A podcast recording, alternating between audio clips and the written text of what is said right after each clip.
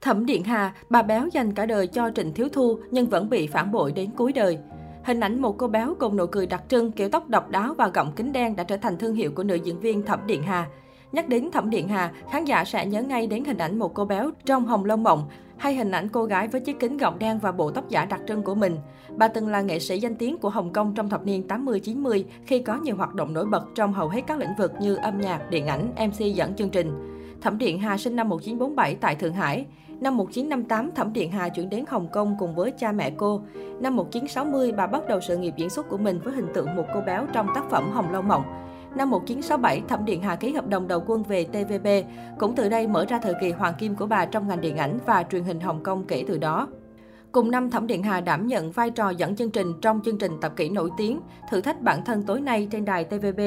Cũng thông qua chương trình này, tên tuổi của Thẩm Điện Hà lên như diều gặp gió.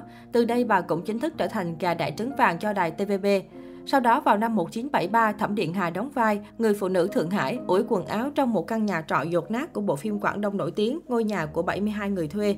Phim đứng đầu doanh thu phòng vé năm đó, vượt qua bộ phim Long tranh hổ đấu của Lý Tiểu Long. Đến năm 1975, Thẩm Điện Hà cùng Trương Đức Lan, Uông Minh Thuyên và Vương Ái Minh thành lập Bốn bông hoa vàng, phát hành album tiếng Quảng Đông cùng tên. Thậm chí bốn bông hoa vàng còn cùng nhau biểu diễn. Bốn bông hoa vàng cũng chính là nhóm nhạc đại diện toàn nữ đầu tiên tại Hồng Kông và luôn được khán giả yêu thích nồng nhiệt.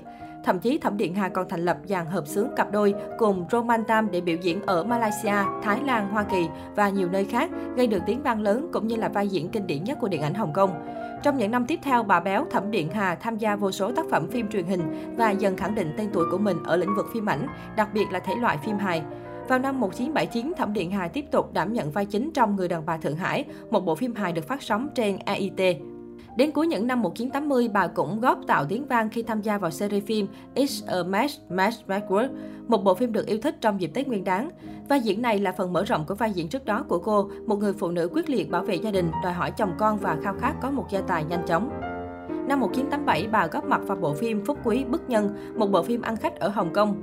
Năm 1996, Thẩm Điện Hà tham gia bộ phim đại lục Fishnet Tour.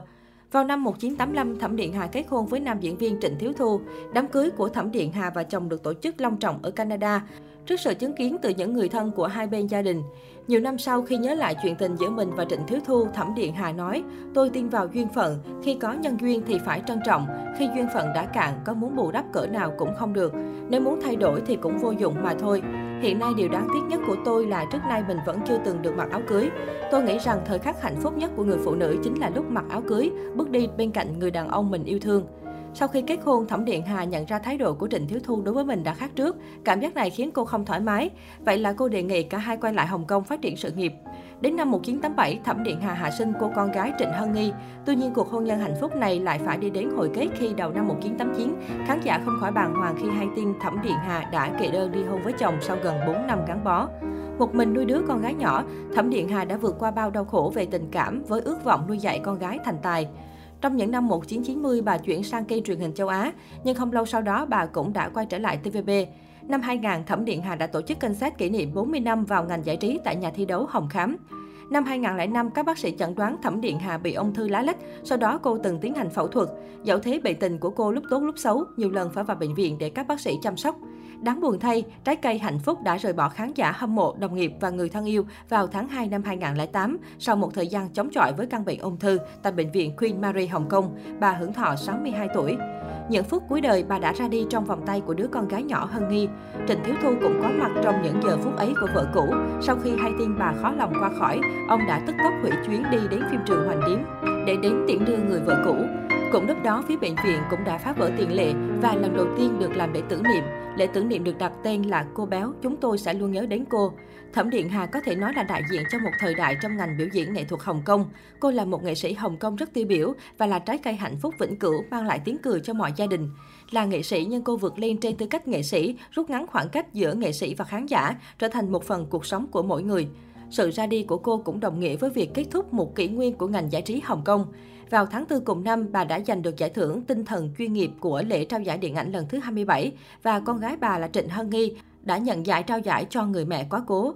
Mặc dù đã ra đi nhiều năm nhưng hình ảnh bà béo Thẩm Điện Hà của năm nào vẫn để lại rất nhiều ấn tượng trong lòng khán giả, là tấm gương để nhận diễn viên trẻ sau này noi gương học hỏi.